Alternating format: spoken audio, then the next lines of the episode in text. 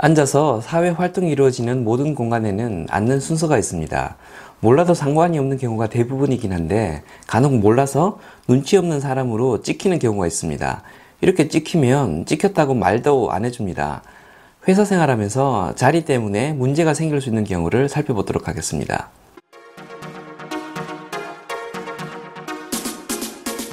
안녕하세요. 커넥팅닷TV의 장프로입니다. 제가 예전 군대에 갓 입대했을 때의 이야기인데요. 행정반에서 신상 카드를 작성할 때였습니다. 동기 몇 명이 행정반 책상 빈자리에 흩어져 앉아서 서류를 작성했었는데요. 마침 그때 행정반장이 들어와서는 자기 자리에 앉았다고 막 화를 내는 것이었습니다. 그분이 평소에는 참 온화한 분이었는데 그렇게 화를 내는 걸 보고 인간의 자리 보존에 대한 욕구는 본능적으로 타고나는구나 하고 생각을 했었습니다. 배설물로 자기 영역 표시를 하던 원시 시대의 본능이 사무실 내에서 자기 자리를 보존하는 형태로 진화한 것이라고 생각했었습니다. 그 이후로는 어떤 곳에 가더라도 가장 높은 사람이 앉은 자리에는 절대 앉지 않는 버릇이 생기게 되었습니다. 사회생활을 많이 하지 않은 사람들은 뭘 이런 걸 가지고 그러냐라고 생각하실 수도 있겠는데요. 조직 생활을 오래 해서 짬밥 순서대로 대우를 받는 게 몸에 배인 사람들에게는 자리 순서와 관련된 사소한 실수가 굉장히 거슬려 보일 수 있습니다.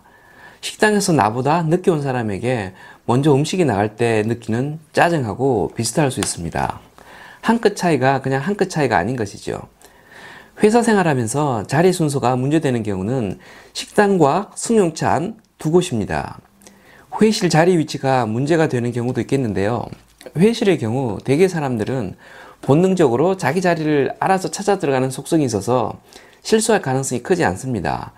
최고 상석이 어디인지를 귀신같이 알아채고 거기서 가장 눈이 안 마주칠 만한 곳부터 하급 직원들이 채워서 올라오기 때문에 웬만하면 실수를 하지 않습니다. 문제는 음식점에서 발생합니다. 먼저 도착한 사람이 상하석 개념 없이 자기 편한 곳에 먼저 앉아버릴 때 발생합니다. 특히 식당 중에서도 밀폐된 룸에서 식사를 할 때는 반드시 위아래 순서를 지켜야 합니다. 출입구에서 가장 먼 출입구를 등진 가운데 자리가 최고 상석이고 그 좌우 옆자리가 그 다음 상석입니다. 문에서 가장 가까운 곳이 막내가 앉는 자리입니다. 서양에는 적의 공격으로부터 최고 상위권자를 보호하기 위해 입구에서 가장 먼 곳이 최고 상석인 전통이 전해 내려왔다고 하는데요. 적의 공격 여부를 떠나서 입구에서 가장 먼 쪽이 사람들의 이동 상황을 쉽게 조망할 수 있고 서빙하는 사람 때문에 걸리적거릴 일도 없어서 최고 상석이 됩니다. 입구 바로 앞자리는 서빙하는 사람 때문에 가장 불편한 자리이기도 하고 신속히 심부름을 가야 하기 때문에 막내가 앉는 자리가 됩니다. 승용차는 이것보다 조금 더 복잡한데요. 일반 직원이 운전할 때는 뒷좌석 오른편이 최고 상석이고 최고 상위권자가 직접 운전을 할 때는 운전석 바로 옆자리가 그 다음 상승이 됩니다. 특히 최고 상위권자가 직접 운전을 할 때 옆자리가 불편하다고 해서 하급 직원이 뒷자리에 앉는 경우가 있는데요. 큰 결례일 수 있습니다. 상위권자가 운전기사 역할을 하고 하급자가 사장님 자리에 앉아서 가는 모양새가 되기 때문입니다. 이때는 옆자리에 앉아야 합니다. 이건 제가 직접 겪은 경우였는데요.